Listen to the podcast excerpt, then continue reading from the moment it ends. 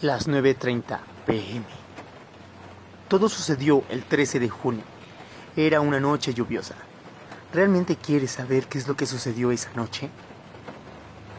Eran alrededor de las 9.30 de la noche. El profesor salía de dar clases. Lo seguí durante unas horas. El ambiente se tornó sombrío y la lluvia enmarcaba el sonido de mis pisadas. Comenzó a caminar cada vez más rápido al sentirse perseguido y después comenzó a correr. Fue tan divertido verlo tan desesperado por ponerse a salvo, tal que se quedó encerrado en un lugar oscuro, tan oscuro como lo que estaba a punto de sucederle. Comenzó a preguntar, ¿quién es? ¿Quién es? ¿Qué es lo que está sucediendo? Yo solo lo observé sin decir una sola palabra.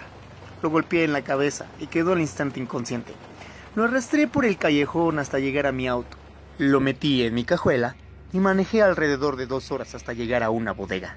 Después, lo saqué de ahí, lo senté en una silla y lo amarré para que cuando despertara no pudiera huir. Despertó alrededor de 20 minutos. Comenzó a gritar desesperadamente.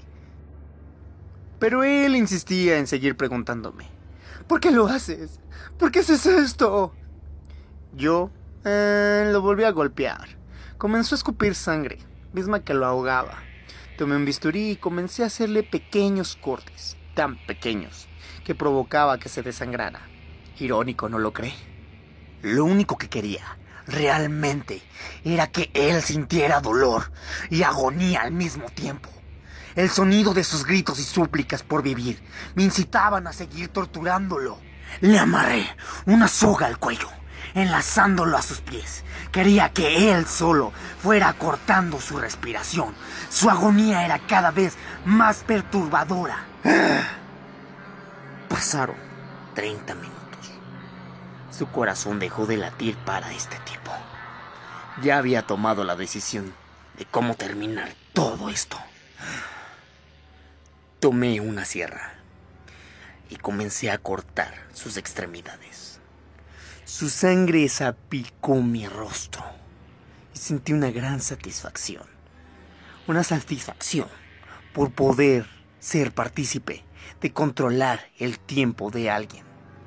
Terminando de cortar su cuerpo, lo introduje en una bolsa, arrastré ese robusto cuerpo a las espaldas de la bodega. Había un campo. Cavé una fosa junto a un árbol arrojé los restos y los cubrí. Y mi obra maestra había terminado.